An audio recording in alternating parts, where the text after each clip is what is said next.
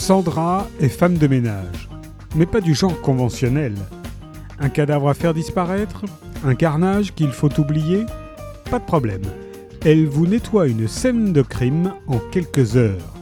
Meurtre, vengeance personnelle pour quelques milliers d'euros, elle vous débarrasse.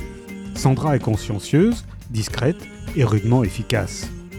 Elle qui se voyait autrice pour enfants, elle est devenue par la force des choses technicienne de surface bien sanguinolente.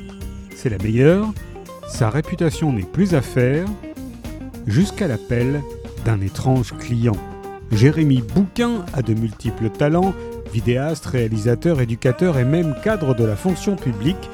Il est également auteur de plusieurs romans et nouvelles, scénariste sur la BD polar Le Privé et animateur de radio.